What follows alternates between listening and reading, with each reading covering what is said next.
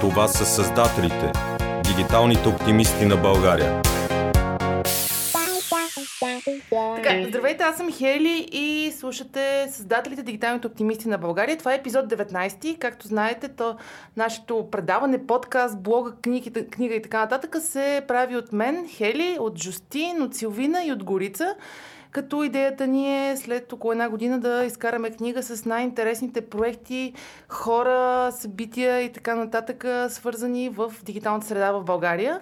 А, моята тема, както знаете, са игрите и всеки път се трябва да ви докарам някой много интересен лектор. Събитието ни, а, събитието, извинявайте, подкаста ни се организира с подкрепата на ABC Design и Communication, с а, Uh, Pixel House, Radio Vox ни подкрепят, като ни предоставят своето студио и най-вече с нашия тон режисьор Стенли, за което много му благодарим. И както казах, днес ще си говорим в подкаста за игри отново, за пореден път и съм ви докарала един много специален гост. Габриел Добрев. Гави, здравей! Здравей и здравейте на слушателите. А, няма да те представям, защото аз мога много да говоря за теб. Имам чувство, че съм ти писала името от време на време повече, отколкото съм си писала моето, особено свързано с Game Dev Summit. Така че искам да ти задам най-трудния и най-лесния въпрос, може би от всички. Кой е Габриел Добрев? а... Това е много труден въпрос, всъщност. А... Това, което ме доведе тук е всъщност моето желание да се занимавам с игри и което започна съвсем на шега, всъщност някога. И даже спомням как с един приятел стояхме в общежитието и си говорехме как някога ще имаме компания за игри и си измислихме имена на компанията и това беше максимума, който стигнахме. Нали? най-смелата стъпка, измислихме име за компанията. Тогава да. ли дойде Хемимонт? А, не, дойде много по-късно и без въобще да търся точно това. Аз не съм тръгвал да правя игри, отивайки в Хемимонт. А, всъщност отивахме за да правим аутсорсинг компания, работихме някакви години по въпроса и после се стигна до идеята с игрите. Тоест цялото нещо отново се върна в игрите, но въобще не тръгна на там в началото и не беше това идеята, тъй да се каже. А, но в крайна сметка така се развиха нещата, защото така се получава, че това, което искаш да стане, ти отново и отново натискаш в тая посока и избираш всички врати, така, които вземаш завоите, които водят към мястото, което искаш. И дори когато нали, това не е никак лесно и никак очевидно как може да стигнеш до там, нали, така, гравитираш около тая тема известно време, докато най-накрая се окажеш в нея. Добре, ти каза, стояли сте си в студентското общежитие, сте искали да правите игри. Защо игри? Защо не мебели, ракети или не знам, нещо друго? Защо точно игри? Как, как, стигна? Ами, може би има survivorship bias. Тоест, аз сега спомням, че сме искали да правим игри, а може и мебели да си искали да правим, нямам представа. А, не, искаме да правим нещо а, първо свързано с софтуер, защото а, това е нещо, с което се занимава в този момент.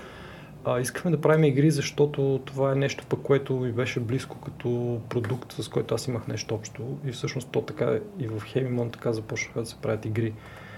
А, защото основната идея беше добре, правили сме сега две години аутсорсинг, успешни сме, правили сме тия проекти, всички ги завършваме, много е добре и т.н. Коя е следващата стъпка? И следващата стъпка е направим собствен продукт. Добре, но ние сме ни 20 годишни а, младежи, които като свърши работа, че даже и преди да свърши официална работа, си пускат а, някакъв мултиплеер гейм, нали, и отпират 8 часа. А, и който е продукт, дет ние нещо разбираме от него въобще, че да можем да го направим. Нали? Не можем да правим банков софтуер. Ние нямаме идея какво всъщност прави банков софтуер. Ние най-вероятно можем да го направим, но не знаем какво трябва да направим. И всъщност така се стигна до идеята с игрите. Просто защото това е нещо, което ние познаваме. А, и това беше единствения продукт, който ние можехме да кажем, че поне ние нямаме идея как се прави, но имаме и желание, и, и познание по въпроса най-малкото да разберем, като сме го направили, направили сме го или нали, това ли е то или не е то. И така. Добре, ама не ми отговори на въпроса кой е Габриел. да се върнем. Добре го заобиколи. Не, не го заобиколих. Всъщност това е важното нещо и всъщност причината съм тук и да ми задаваш този въпрос е точно това че а, всъщност а, Габриел е някой, който обича игрите, иска да се занимава с игри, да прави игри и, и това е всъщност причината съм тук. Добре. А, тук, си говорим много за първите неща. Слайде не за първата любов, макар че както виждам игрите, може би сте ни от първите любови, но за първото ти влизане в интернет, за първите игри, които си играл. Какви си най-ярките спомени от тези години? От преди да те вър... Разходка в алеите на спомените така много сериозно направим, защото а, ни е интересно да проследим как хората се развиват през годините, как си тръгнал от една точка, примерно в случая общежитието и си стигнал до човек, който има компания, правяха една от някакви игри в света. Как, какво е развитието? Помниш ли? Ами да, то въобще, това с общежитието беше много по-късно. Това въобще не е началото по никой начин. Всъщност с игри на практика, вероятно съм се сблъскал още първия ден, когато съм видял компютър. Ам, един мой приятел ме заведе в а, клуб компютър, имаше такива неща в а, а, соц времето. А, В СОС времето. Да, Много компютърни клубове. да, с а, правец 82 в тях. И примерно имаше 6 компютъра а, и едно ам, флопи, така наречено, едно дисково устройство. Така че ние а, слагахме контролера в машината, бутвахме я, слагахме някаква, примерно, игра, зареждаме и след това измъкваме рязко контролера и се надяваме да не забие машината, за да може да отидем на следващата машина и там да се редим също някаква игра, защото иначе няма как, нали, трябва. Единственото, което мога да направиш е да си напишеш а, нещо, което също много правихме тогава.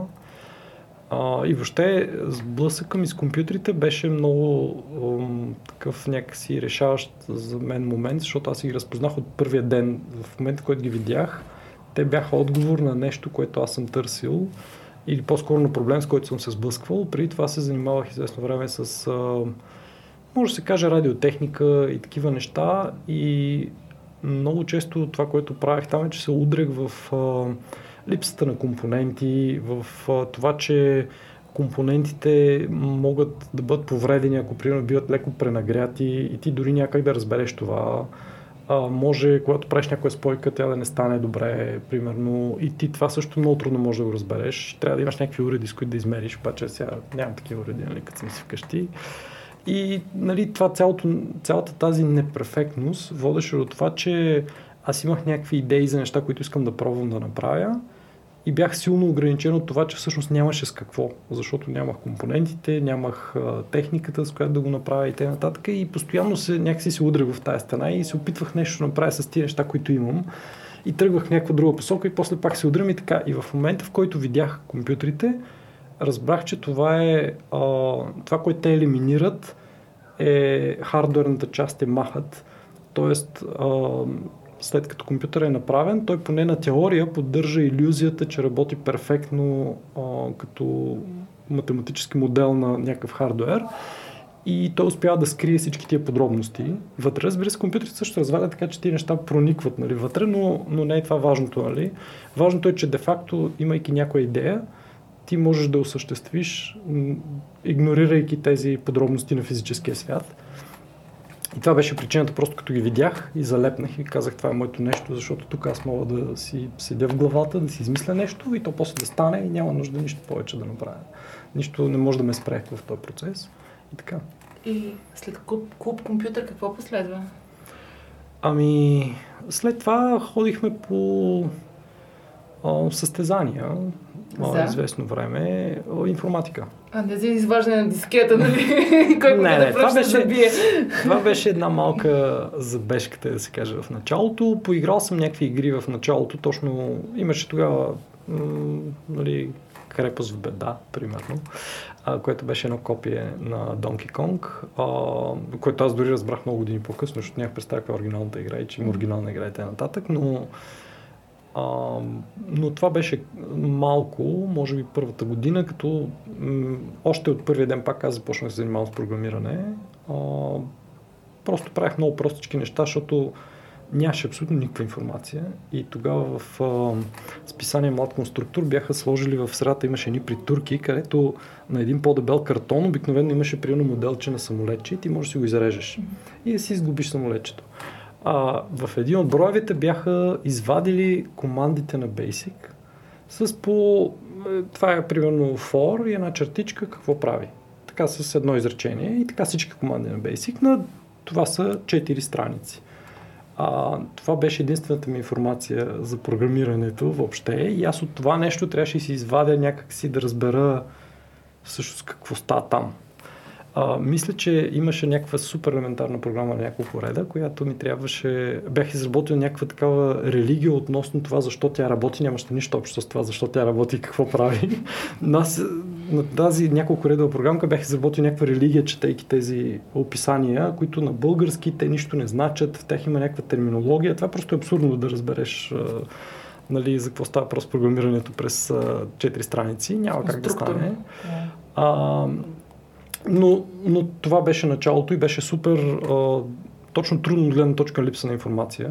А, и постепенно се появиха някакви книги, някакви издания, някакви... А, успех да се свържа с някакви хора, които нали, знаеха все пак за какво става въпрос, бяха ходили и по чужбина, някакви места и т.н. И така. Добре, ти като си имал толкова интерес и възможност за развитие, какво ти попречи ти да отидеш в чужбина? И а, се развиеш някъде на запад. Имаш ли някакъв а не, не, нищо. Това беше съзнателен избор. Нямаше никакъв... Нищо не ми е пречило. Даже напротив, нали, имал, съм, имал съм възможност и ам, нали, още с а, де-факто, като сме ходили на Олимпиади международни, нали, сме излизали извън България, виждали сме другите хора, какво правят, как правят и т.н.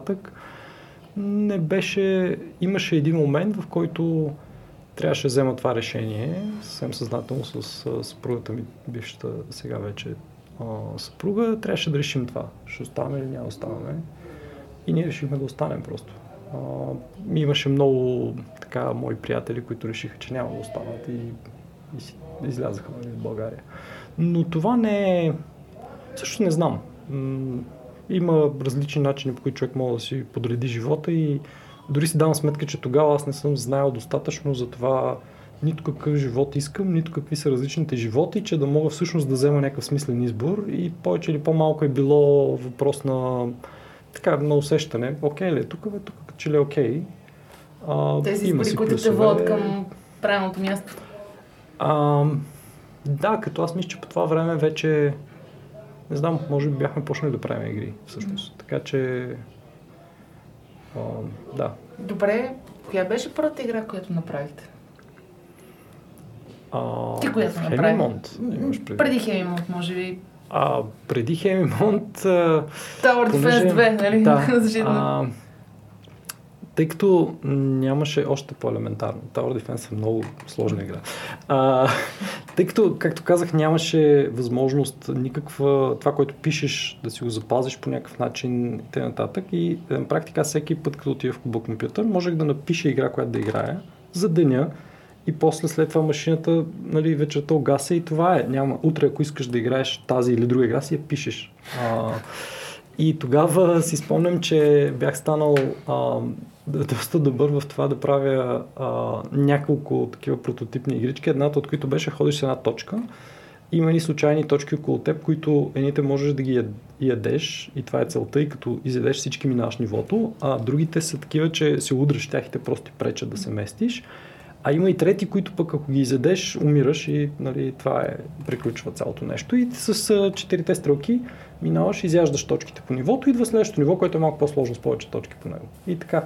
И това е било ден за ден? Да, това си го пишех е така и мисля, че дори това е едно от нещата, което ме научи пък после тъй като състезателното програмиране има един такъв аспект на това, че всичко трябва да става много бързо, което значи, че трябва от първия път просто да го напишеш, то тръгне. Нали? Не е въпрос толкова ти, може би ще се сетиш, но има един имплементационен момент, в който трябва все пак да напишеш кода и да не допуснеш никакви дребни грешки в него и т.н. И това а, ме научи да пиша просто много бързо целият този код в главата си, да се го имам структуриран и да седна и да го излея. А, защото, нали, ако искам въобще да играя тази игра, трябва за два часа да я напиша, нали?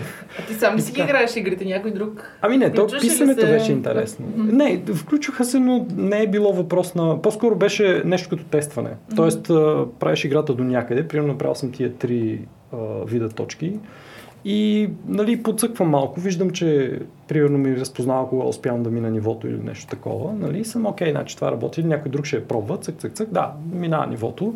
Нали, няма как за два часа да направиш нещо, кой, кой знае колко интересно. Или може би има как, обаче нали, толкова съм можел. А, така че нали, след това аз решах, примерно, какво ще стане, ако направя така, че да има едни точки, които а, примерно мигат и те изчезват и се появяват след малко и пак изчезват, се появяват и ако случайно си там, като се появят, те убиват. И ти трябва някакси да ги помниш ти около тебе, нали, все пак, за да знаеш какво се случва и, нали, примерно, добавям и такива точки.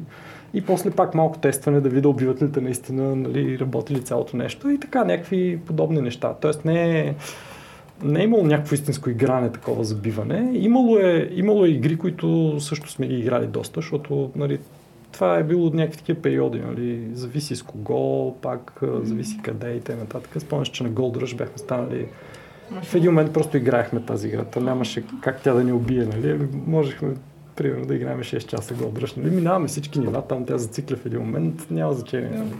Това просто ми показва всъщност, което съм забелязала и преди, че създателите на игри сте много упорити животни.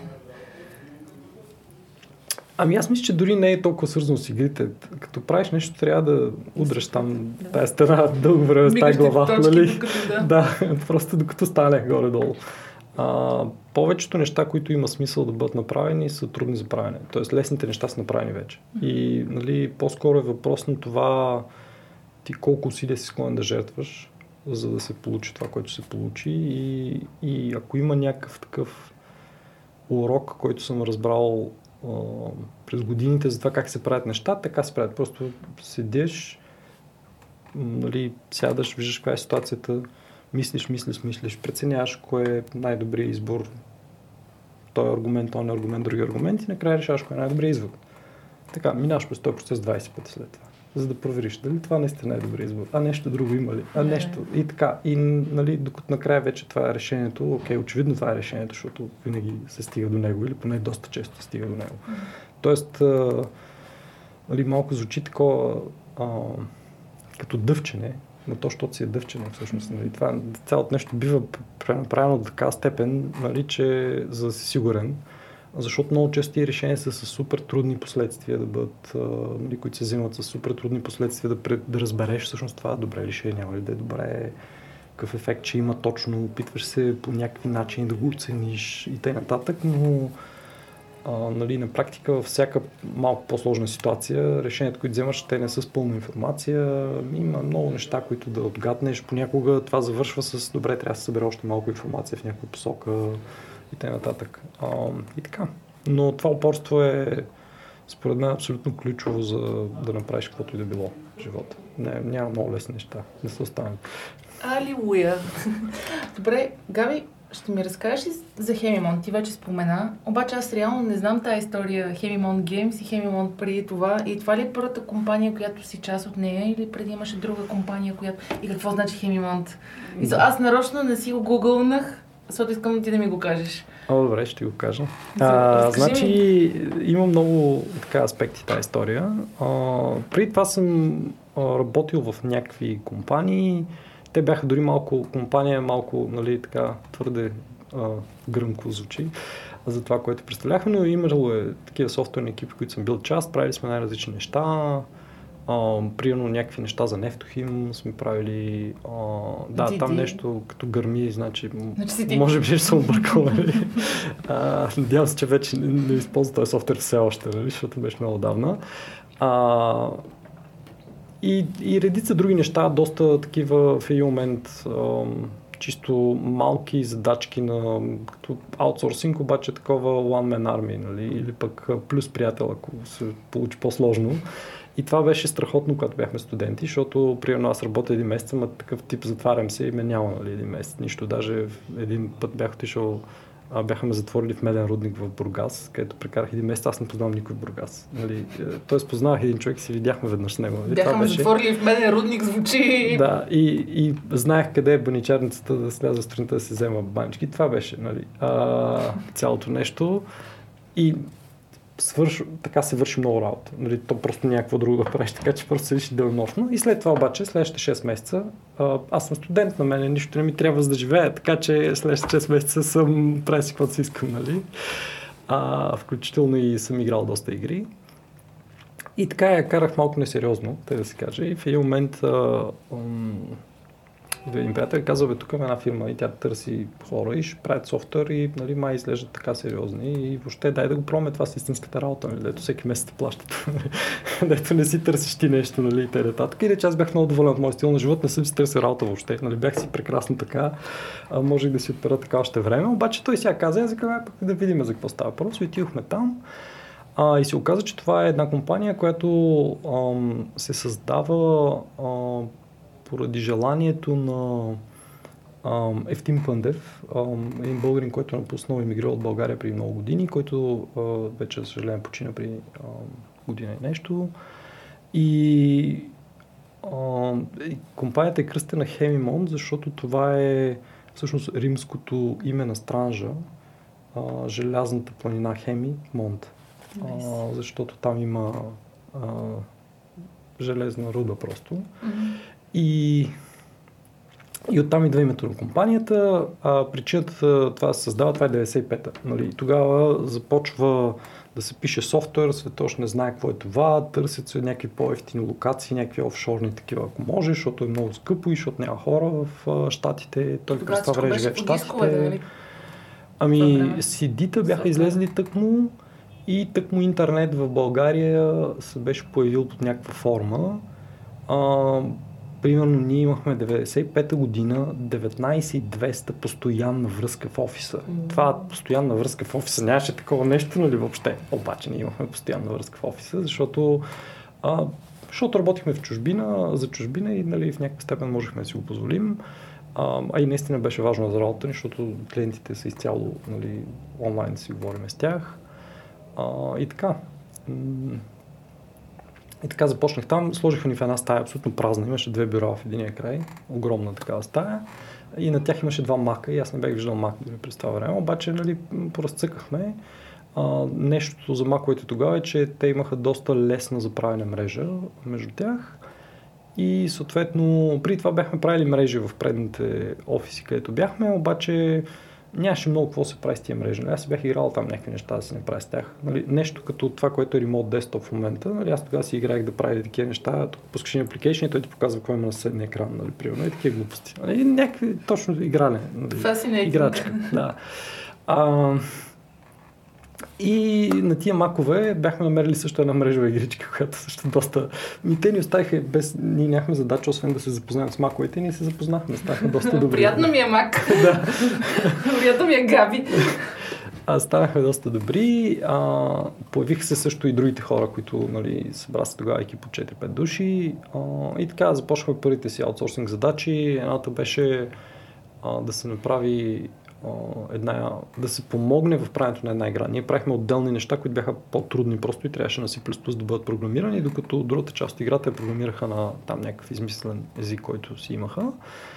А, с това помогнахме и стана също така модерно, горе-долу по това време, понеже бяха излезли CD-ромите и всички искаха да имат някакво съдържание за тия CD-роми, защото изведнъж страшно много данни можеха да се а, съберат на тях. И ние правихме такива, значи преди да има вебсайтове и всички да имат вебсайт, а, искаха всички да имат CD, което, което представя компанията, нещо като визитка на компанията, обаче го слагаш компютъра и там разбираш. И примерно ние правихме а, за NMA, това е National Museum of American Art, а, тяхно CD с а, 700 изображения, които с а, най-добро тогава страхотно качество, нали, а, нали, беше CD-то а, му, такова многоплатформено, защото същото CD можеш да го сложиш в Mac и в Windows машина и то тръгваше и показваше същия application на практика. А, нали, от същия носител имаше начин това да се направи още тогава. Нали, имаше едно екзе за Mac, друго за Windows и т.н. с общи данни.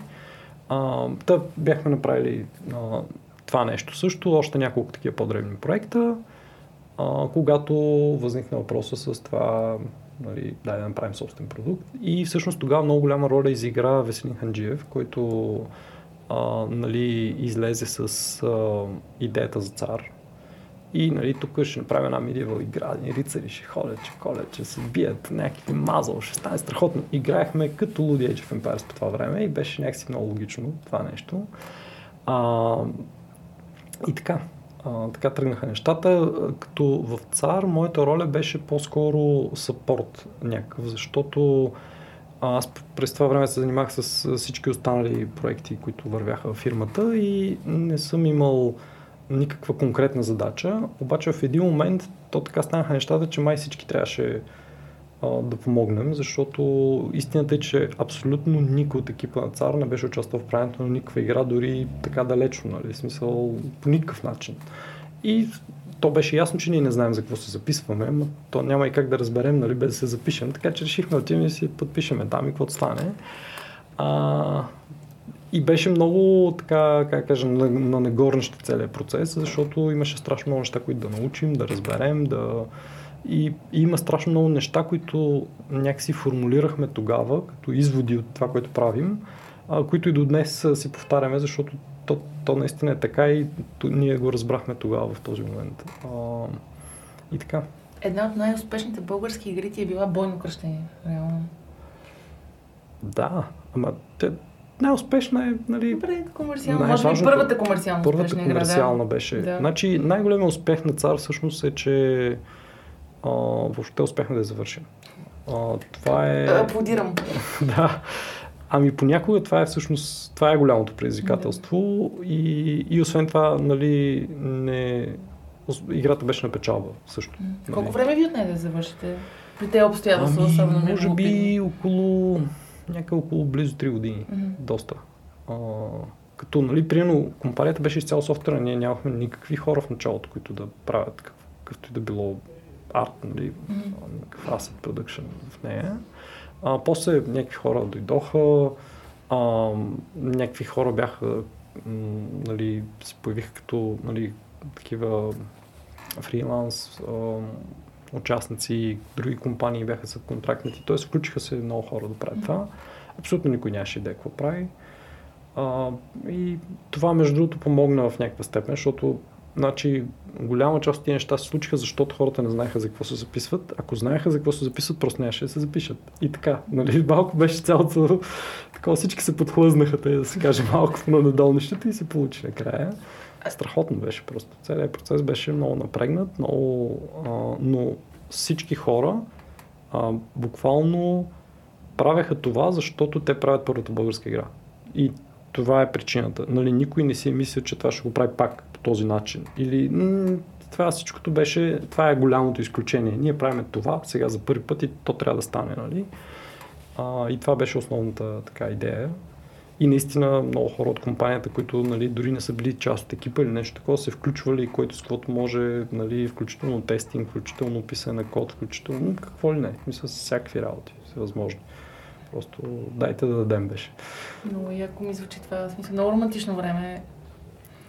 Е, тогава може би нали, имало и моменти, които не изглеждат толкова романтично, но сега, сега 20 години по-късно, времето... значи страхотно беше, страшно романтика. Нали? А феновете как успяхте да ги привлечете така, че 18-20 години по-късно да продължават да я търсят тази игра? Какво е, какво е по-специалното? Ами, първото нещо, което а, според мен е много специално е, че играта просто става. В смисъл не е, не е въпрос на... Ам, как да кажа, играта успя да даде нещо, което другите игри не даваха през това време, което е най-трудното нещо за една игра, всъщност. Да, да даде нещо ново и да даде нещо, което липсва на хората. А, така че, да, освен това, бидейки първата българска игра, нали, без съмнение получихме супер много подкрепа от всички а, хора в България. А, така че това е нещо, което да. И аз редовно срещам хора и до ден днешен, които нали, те въобще не играят вече, не, нещо правят живота си съвсем различно, обаче нали, като им кажа царите, ски, а верно ли как? Чакай, чакай, аз това като бях малък, знаеш и колко съм му играл. Значи и моите приятели даже ми се е случило, аз може би съм ти казал, отивам на гости и нали, става, става въпрос, ще се занимавам в тази сфера по някакъв начин, че те познавам и хората като почнаха си робят по багажа, изкараха френско издание на цар или някакво такова смисъл, някакъв диск купуван на чужбина на цар, така че да, смисъл, то си останал в, в фолклора, ако мога така да си, в историята на гейм девелопмента в България. Абсолютно да. Това е много, много централно нещо в, в, въобще в това как според мен това имаше някаква роля такава на показване, че може. Тоест, тук нататък вече е ясно, че става. Нали? Въпрос на усилие, въпрос на какво искаш точно и т.н. И това ам, за мен лично беше също много ам, някакси много ясно ми показа, че това не е просто нещо, което нали, аз като студент съм си мислил някакви работи и съм си мечтал и нали, там това може би става, може би не става, нали, нямам идея. Това беше, окей, това нещо всъщност става, може да бъде направено, може да стане на бизнес, нали, въобще получава се. Този процес става и това всъщност може да е нещо, което да се занимава човек дългосрочно. И нали, аз след това, всъщност точно след издаването на Цар, а, си излязах от а, там ролята, която имам в компанията и казах, че аз ще се занимавам с игри, там, което иска да прави нещо. Софтуер и нали... дискове на мома, да се забавлява, нали? Да. И после колко заглавия до момента си излезени от компанията? Ами много, не знам, може би 15 примерно с всички. А, доста, доста неща сме правили. В началото правихме по една игра годишно, което... Не, не съвсем в началото, защото тогава не успяхме да, но, но от един момент започнахме да правим по една игра годишно, което беше според мен страхотно, защото това ни даде възможност да се научим и да видим, да минем през процеса много, много пъти. И това, че сме правили много игри, дори е нещо, което малко ми липсва сега, защото игрите стават по-големи, по-сложни. Нали, ние ставаме малко по-големи като студио, но сме решили, че не искаме пък да ставаме твърде големи, нали, защото не ни харесва лудницата. А, и някакси много искаме да се върнем към това да правим по една игра годишно, защото има нещо в него много готино. Добре, а 2015-та, ако не бъркам годината, Виктор Вран, първата ви игра като инди. Да. Ако мога така да си изразя. Нали, 15 години, имам... 20 почти по-късно, нали, инди игра. Инди игра, да, аз имам нали, лично отношение към тази игра и Ами... Разкажи ми за нея. Играта започна много години преди това. А, бяхме дефинирали, че искаме да направим дявол на конзоли. Ама това през, а, не си спомням, 2008 или 2009. Mm-hmm. И отидохме а, в някакви такива срещи с издатели, ние им обясняваме, сега тук ще правим, нали, вижте, има дявол, това е страхотна игра, много готина, нали, малко вече по старяни, може да направим много готини, ще направим за конзоли, ще стане страхотно. Издателите са такива, ама то няма дявол на конзоли. И ние сме именно, именно. Те са, о, не, това не. А, и аз се върнах супер разочарован от срещите, защото срещнахме се с страшно много хора и горе до тяхната реакция беше не. Благодаря, но не. А, и ние решихме, че ние все пак според нас има хляб в това нещо и ще направим, ще пробваме да направим тази игра сами, а, като урязахме много. Тя беше, предполагаше да има няколко свята в нея, ние се редуцирахме до един и си мислихме, че орязахме. А, обаче ние всъщност нямахме пари да направим играта. Тоест цялото, в, по това време вече бяхме минали в режим, а, бяхме излезли от голямата компания, бяхме си, а, се финансирахме сами и на практика бяхме взимаме проект с издател, който финансира продукцията на заглавията ни. Тоест ние не можем да произведеме нищо, освен ако не случайно спечелиме толкова пари, колкото струва. Обаче това не, не ни се беше получило по никакъв начин до този момент. Нали? И за това започнахме да си правим играта бавно и полека между другите проекти, който е свободен, няма работа, отива и прави нещо по Виктор Ван и така това се точи, нали, някакви години се точи а, доста и в един момент а, обявиха Дявол 3, после обявиха Дявол 3 на конзоли, а, нали, излезе Дявол на конзоли, оказа се, че това да има Дявол на конзоли също въобще не е никак лошо. А, нали, аз през това време нали, седях и просто си удрях главата стената бях, мамка, аз дори знаех, бях готов, бях с идеята на време, всичко това можеше да стане и можехме да сме примерно една година по-рано или две години по-рано на пазара, но а, нали, за съжаление това се случва. От една страна това е, това е нали, усещането не е много готино, защото някакси си знаел, че това е истинска ниша и нали, ти си е усетил, което в принцип не е много, а, много лесно да намериш някаква ниша. От друга страна пък по някакъв начин това в крайна сметка ти валидира мисленето и м- моето принципно разбиране винаги е било, че нищо от тия неща, които ние правим, не са one-off. Тоест, няма, нито една идея не е чак толкова гениална, че нали, трябва точно тя да успее. Сега ще измислиме друга. Това е окей. Okay. Нали, тоест, а, аз гледах на това по-скоро като окей, значи нашето мислене има нещо правилно в него, нашия процес на мислене и просто трябва да продължим да го използваме, за да ни даде следващата ниша, ако щеш и така. И, и нали, не, не е било такъв проблем, но ние все пак решихме, че ще успеем някакси да издадем играта и тя, това, че тя се ползва също нали, идва някакъв проект, той трябва да се направи всичко по него. Имало и моменти, в които един единствен човек е работил по играта, нали? Защото всички други цялата останала компания, 50 души, правят там поредното заглавие, което нали, трябва да излезе, наближават срокове, важно е и т.н.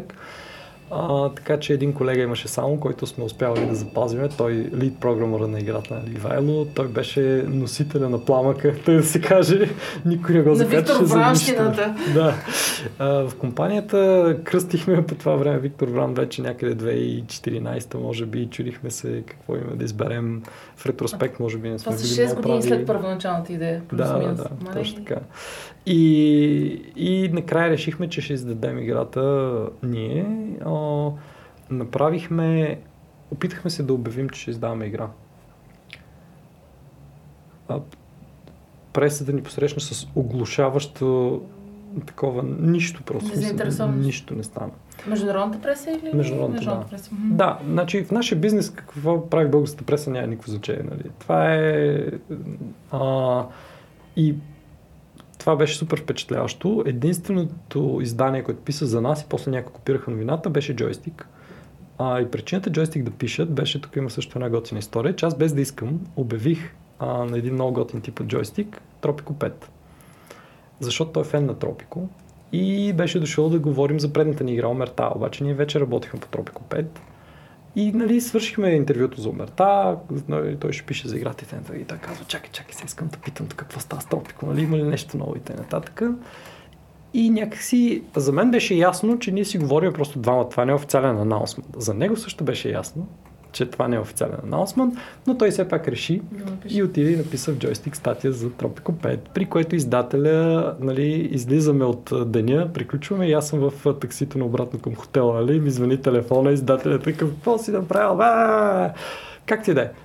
Мина тази история, сега в крайна сметка обивал съм го, обивал съм го. А, но, а, нали, ние после говорихме с а, а, пича и той каза, и нали, аз му казах, сега това не беше окей, не може така. И той каза, и да, ама нали, сега това е положението, така стана. Какво да направим, не съм разбрал нещо, нали, там да. Но ми дължеше едно малко, те да си каже.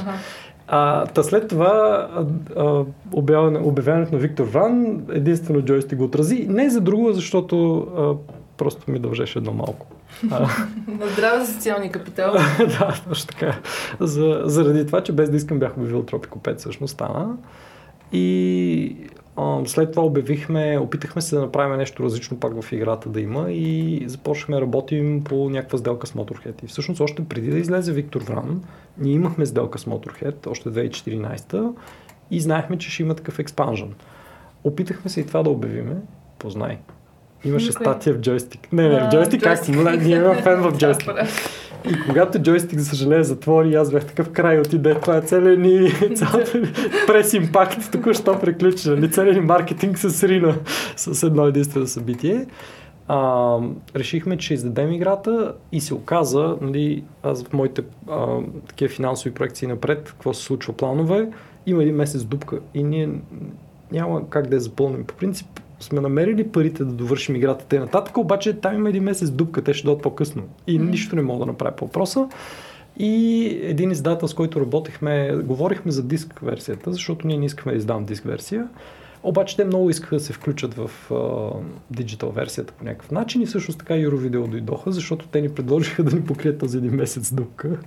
И в крайна сметка ние, аз бях такъв ми добре сега, като не може, нали, няма, няма, няма какво да направя през този месец, нали? така че ще, ще вземе а, тях за издател и на диджитал версията и така се появиха те. Пуснахме играта в а, ранен достъп. Някакви хора започнаха да играят коментари. Страшно се промени играта от ранния достъп. А, много, много интересен фидбек, много различен. Разбрахме как хората виждат играта, какво виждат в нея и т.н. А, много я променихме и в един момент дойде момента за а, издаване. И тогава четохме една статия от а, Сергей Галенкин, а, който е човека зад Steam Spy, който се занимава с Steam и знае много неща за това как работи Steam че всъщност имаш един лаунч на Steam. И дали това е Early Access или истинския лаунч, няма никакво значение. И нашия Early Access лаунч беше минал. А. И той казаше, че това е то. Нали, повечето игри, каквото се случи тогава, това се случва, няма нищо друго. А, и това беше супер обезокоръжащо за всички, като излезе тази статия. Тя излезе тъкмо по време на нашия Early Access, а, защото продажбите до този момент въобще не бяха окей. Okay, като за цялата игра. Нали, ние а, имахме нужда някакви, не знам, а, стотици хиляди копия продадем при 200 хиляди, за да излеземе на нулата, пък а, бяхме продали нещо като 10. Нали. Тоест пълен То крах. са непознати, нали? Така поименно. пълен, пълен крах. И ам, тогава аз си спомням, че взехме решение, ам, просто всички колеги от фирмата, разбирам, че нали, това може би отива на никъде. Обаче ние все пак ще направим това, което смятаме, че трябва да направим. И ще направим играта добре и ще вложим усилията, които трябва да вложим, а пък то каквото стане. Просто, нали, ясно е, че май това няма да се получи, но, но няма как да изоставим играта, нали, не сме окей okay с това.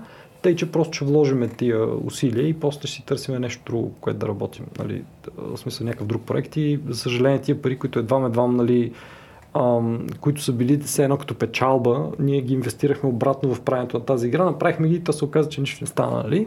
И такова на малко тъпо се получи. А, и си спомням как а, беше един а, четвъртък или петък, в който нали, пуснахме а, края на юли играта на в Steam и въобще не гледахме продажби никакви. Сълта и неделя бяхме в а, Банско а, на някакво фирмено парти и всички колеги са, какво стана, какво стана? Аз им казвам, не знам, не съм гледал, няма и да гледам. Понеделник, като се върнем, тогава ще гледаме. А, защото а, просто напрежението беше твърде голямо и аз не исках да се забъркваме в това. Беше каквото стане такова. Това е положението. Сега а, дори това, което ние си говорихме, е, че важното за нас е, че все пак сме успели да направим така, че нали, играта дори да не продаде, това няма да означава край на компанията, което нали, много реалистично може да се случи, ами просто ще бъде, окей, продължаваме каквото сме правили преди, така че нали, ще оцелеем, тъй да се каже. И като се върнахме, нали, отворихме там продажбите и беше се продал и беше, ах, ес, ще живеем. а, нали, не се продаде по начин, по който, както ни се искаше, разбира се, но а, достатъчно добре и след това, за да решим да продължиме, направихме супер амбициозен Motorhead Expansion а, и така. А с Леми запознали се в крайна сметка Не. или... Не се запознах аз. И, а, всъщност един мой много близък приятел Ахим Хайделаuf а, от Германия е а, той беше връзката ни а, всъщност с Леми. Той работи по играта а, много и а, фактически той беше човек, който показваше на Леми докъде сме стигнали. Те си познават от преди това още. А, нали, взимаше му фидбека, правихме някакви корекции Яко. в резултат на това и т.н. Нали. Там също има някакви такива пикантни истории. Нали, след концерт, как се появява Леми гол до кръста. нали, да гледа нашата игра. Разбираш, и то е такова сюрреалистично просто. От... Нали, а, Сюрреалистично, нали? Леви е такъв, а, м, да, да, о. Добре, Марти, добре, браво. да.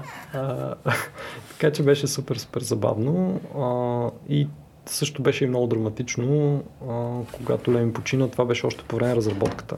Ужас. И а, нали, тогава ни се наложи някакси нещо да видим, нещо, ще зави... нещо трябваше да измислим, защото изведнъж много рязко, нали, очевидно, ние имахме проблем с това да намерим време и начин да запишем Леми, защото той беше супер заед и нямаше как да стане това много лесно.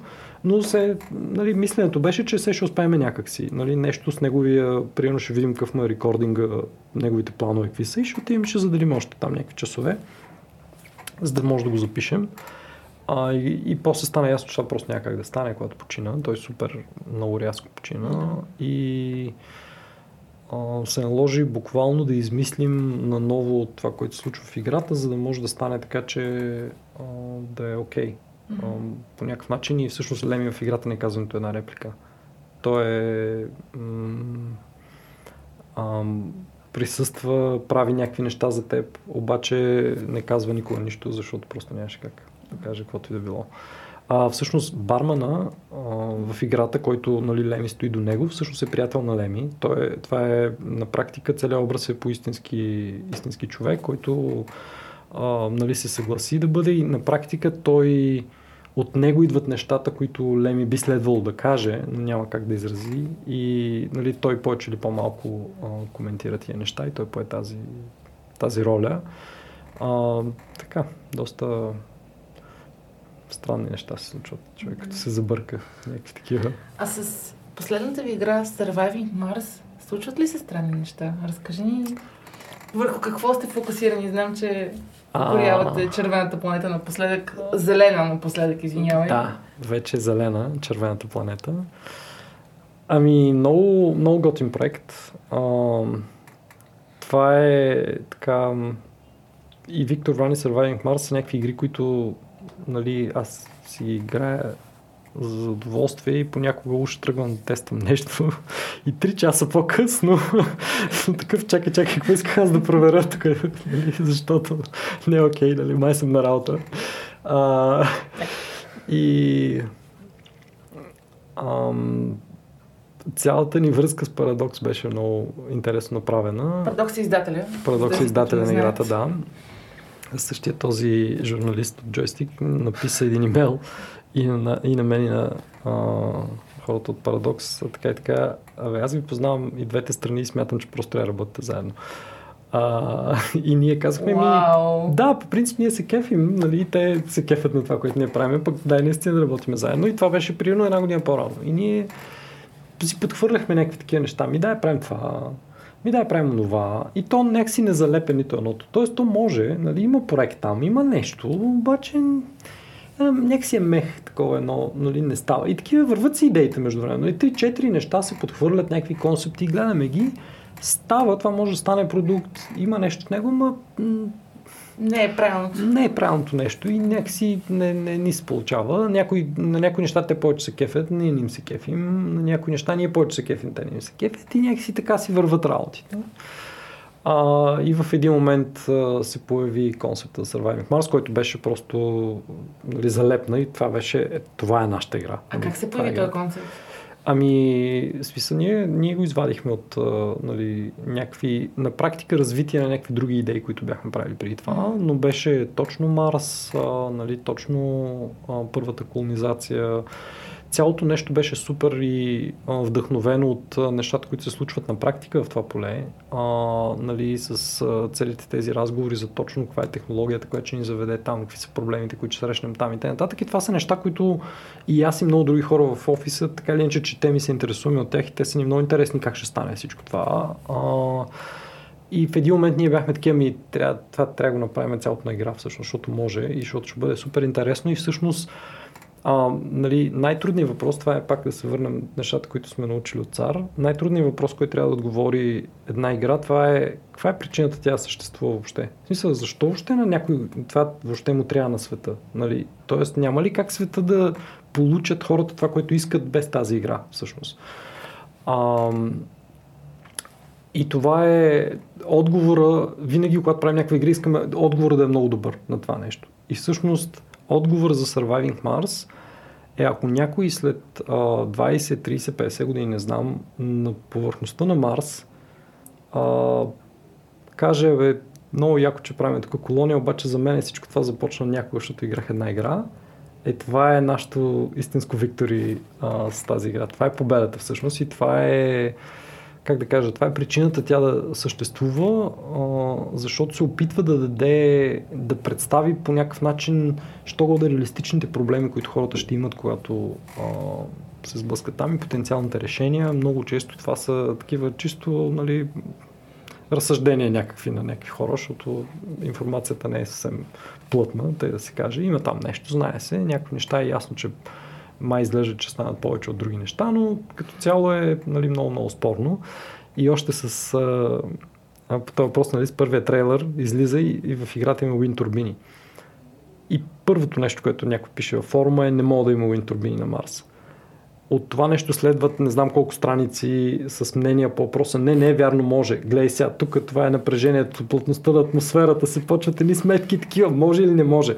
Някакви хора, които се занимават с а, технологични неща, правят YouTube видеа по въпроса дали всъщност може да работят уин турбините на Марс и колко са ефективни спрямо соларните панели, защото пък те и соларните панели са по-зле отколкото на Земята, защото всъщност по-малко светлина стига до Марс, тъй като е по-далече.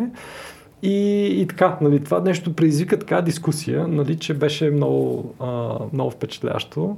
Ние бяхме, да, точно това е идеята на играта. Ето това искахме да се получи и беше супер готино, че буквално първата, а, първият, първата тема във форума беше точно каквато е идеята на играта.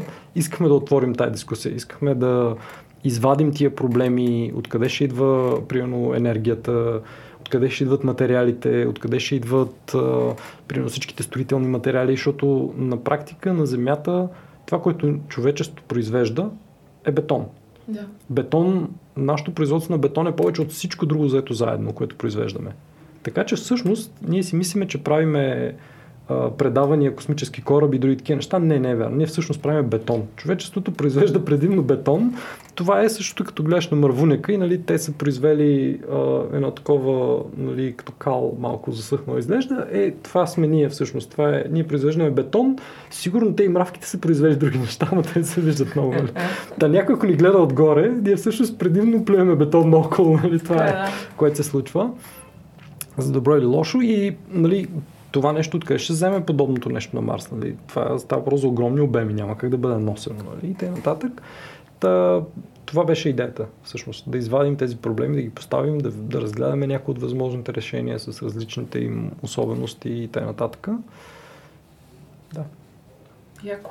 А с зелената планета? Ами... Как ще се озеленява Марс? Какъв е това проблем? Я кажи. Смисъл последния експанжен. Да, проблема с тераформинга, последния експанжен излезе съвсем скоро и много а, страхотно добри отзиви. Проблема е как да се тераформира Марс, така че всъщност човек да може да живее нормално, нормално повече или по-малко отвън, а не в някакви бурканчета затворен вътре. А, и това е един процес, който почти невъзможно да стане, нали, според сегашни технологични разбирания за хиляда години, примерно. Mm-hmm. А това са най-така кратките. Това е бързата версия, нали, която пак има много неотговорени въпроси как ще стане, но нали, поне теоретически може би изглежда, че поне е възможно. А, и идеята там беше същата, без съмнение интересен проблем, как ще стане това. И как да поставим тия всички възможни технологии, какви са всъщност проблемите пред това а, и т.н. нататък. И супер амбициозен експанжен. Обикновено нали, игрите не правят чак толкова големи експанжени, които сменят цялата игра. Нали. Mm-hmm. А, това, този експанжен за Surviving Mars е, това е някаква друга игра, нали, на практика се получава. А, защото нали, ясно е, че първата част с установяването на колонията, там в един момент стигаш, че да, окей, имам колония, хората ще тъкат наоколо, правят някакви неща, горе-долу ми се получава, нали, от време на време трябва да им помагат от земята или не. Не, май не. Не. Окей. Okay. А, понякога се получава, но след така това... Така и отлепих след 12 часа игра, само да кажа. Ами има малко, малко е сложно това с Марс. Да, спорт бях в началото, като почна да сложничко е. Има доста неща, които трябва да се случат, за да стане една колония. А, за съжаление, самия проблем, проблемната област е малко крива и ние избрахме доста да, твърде детайлно да моделираме на някакви места, може би. И това е един от големите, едно от големите неща, които нали, хората, големите проблеми, които хората имат с играта, че е сложно. Просто ми се трябва много време за да разберат какво става. А, много време после има да разберат а, така подробностите около това как им върви колонията, защото твърде до, детайлно се симулират някои процеси. Mm. И, да. А, та, след като мине в тази фаза, а, следват вече почва, тая колония почва да работи по въпроса с това да промени Марс. И нали, това е един процес, който малко така сме го засилили на стероиди в играта, така че случва по-бързо, малко. А, и крайната цел е да може да се свалят тия куполи, да излядат хората и да се разхождат просто на повърхността на Марс, което междувременно пък нали, там има растителност и цялото нещо става зелено. Нали, така че вече не е червената планета, е зелената планета, Яко което ще се вижда. Нали. Тоест, това, това е другото нещо, че през цялото време ти виждаш това, както на планетарно ниво, така и около твоята колония. Нали. Беше много забавно да се прави. Направихме супер шантави неща, които никога не сме правили в никакви игри. Нали. Такива окей, това ни трябва, ми Малко да. е странно, но ще го направим. Нали? А, и може би това е нещо, което, както се замисля, много често се случва при нас, е, че взимаме такива решения, примерно както с Виктор Вран. Нали, това не беше много... Далеч не всички решения са, как да кажа, обосновани от някаква бизнес логика. Да, има и решения, които са обосновани от бизнес логика, но от време на време просто сме това няма никакъв бизнес кейс да бъде направено, няма никакъв смисъл, а, обаче пък е много яко, така че а, дай пък да го направим, нали, защото, защото е готино. И така. А, което не е... В крайна сметка, особено вече 20 години занимавайки се с това, не е толкова само въпрос на това, нали, някакви пари дали ще бъдат спечелени или не. Ако компанията в крайна сметка си е горе-долу печеливша и нали, това е окей. Okay. Не, не е нужно да ставаме най-богатите. Това не е по никой начин задължително, но да направим нещата така, че да ние да им се радваме и да ги харесваме е също много важно нещо. Факт. Добре, Габи, ние, защото ще трябва да завършваме след малко, тъй като времето почва да ни изтича. Ти казваш, че си 20 години в тази индустрия. Може ли да ми разкажеш просто от твоята гледна точка как се е променила? Защото аз лично го забелязвам все още този ентусиазъм и желание да експериментираш и любов в хората, което нали, за много индустрия вече не съществува. Но при гейм девелопмента продължава да го има. И как самият ти се променил? Чисто емоционално, чисто а, бизнес перспектива, как се променят нещата? Ами, много са се променили. Наистина самия така условията са се променили много. Нали? В началото имаше много повече глад за съдържание, много по-неоточнени бяха жанровете. А, имаше чисто организационно, достъпа до пазара беше, а, нали, имаше едни публишери на вратата, които нямаше как да бъдат прескочени, защото ти няма как да сключиш сделки с всички дистрибутор канали, а, което автоматически означава, че трябва да минеш през публишер някакъв. А, след това се появи в публишинга, след това се появи, това пък отвори ам, нали, портите, така че всъщност влязаха, нали, излизат по 15 000 заглавия в Steam, примерно на година. Така че това заля а, с всякакви идеи, което пък доведе от това, че доста идеи, които нямаше да минат през издателите, точно на принципа, че то няма дявол на конзоли, а, всъщност успяха, точно защото нали, това са точно новите инди игри, които направиха някакви странни неща, които никой преди това не беше правил и не беше мислил, че ще работят. Защото хората се кефят на точно това нещо и сега те не са знали, че има 5 милиона души, които да се кефят също, обаче са си мислили, че сега ако има 50 хиляди, пак добре. Нали?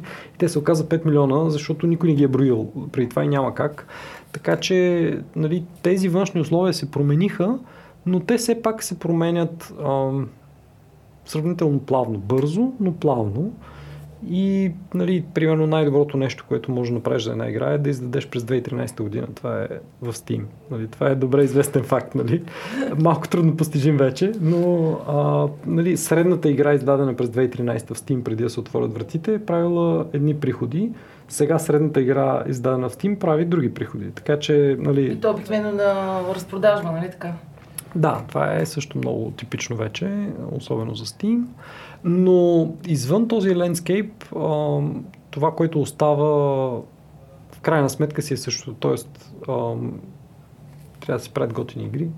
И това е нещо, което ултимативно да, понякога има игри, които са много готини и не продават толкова добре, поради някакви причини, нали, било то маркетинг, било то случай, било то това, че издават, примерно, няколко излезе в същия а, месец, който излезе Red Dead Redemption, значи просто никой няма да разбере да. за него. Нали, да.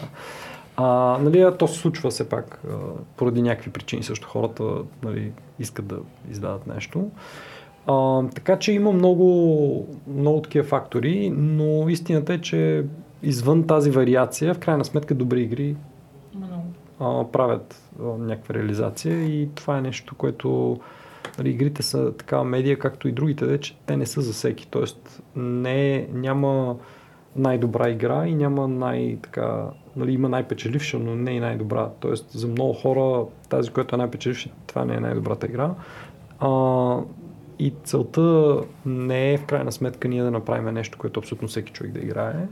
И въобще това не е подхода. По-скоро подхода е да направим нещо, което е готино, което ние харесваме и смятаме, че е готино. А, и така. Добре. А ти как се промени и би ли препоръчал на младите хора, които в момента търсят къде да се ориентират като професионалисти, да влезнат в този сектор? О, да сектор е страхотен според мен. да, да правят игри, да. Много ми е трудно някой да пита как да започна.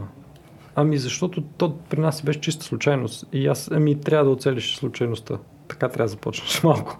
Нали, има страхотни истории за това как други хора са започвали и те са чиста случайност. В смисъл няма, няма модел и също е супер трудно. В началото е много, много трудно. Ние минахме от това, че ние сме някакво младо студио, дет никой не е чувал до него и нататък. И някакси неусетно, без да разберем, станахме едно, защото 20 години в ген девелопмента си е доста и се оказахме едно от по-старите студия, нали, mm-hmm. изведнъж някак си е така, без... Uh, нищо, ние нищо не сме направили, ние сме същите хора, обаче някакси доста получи.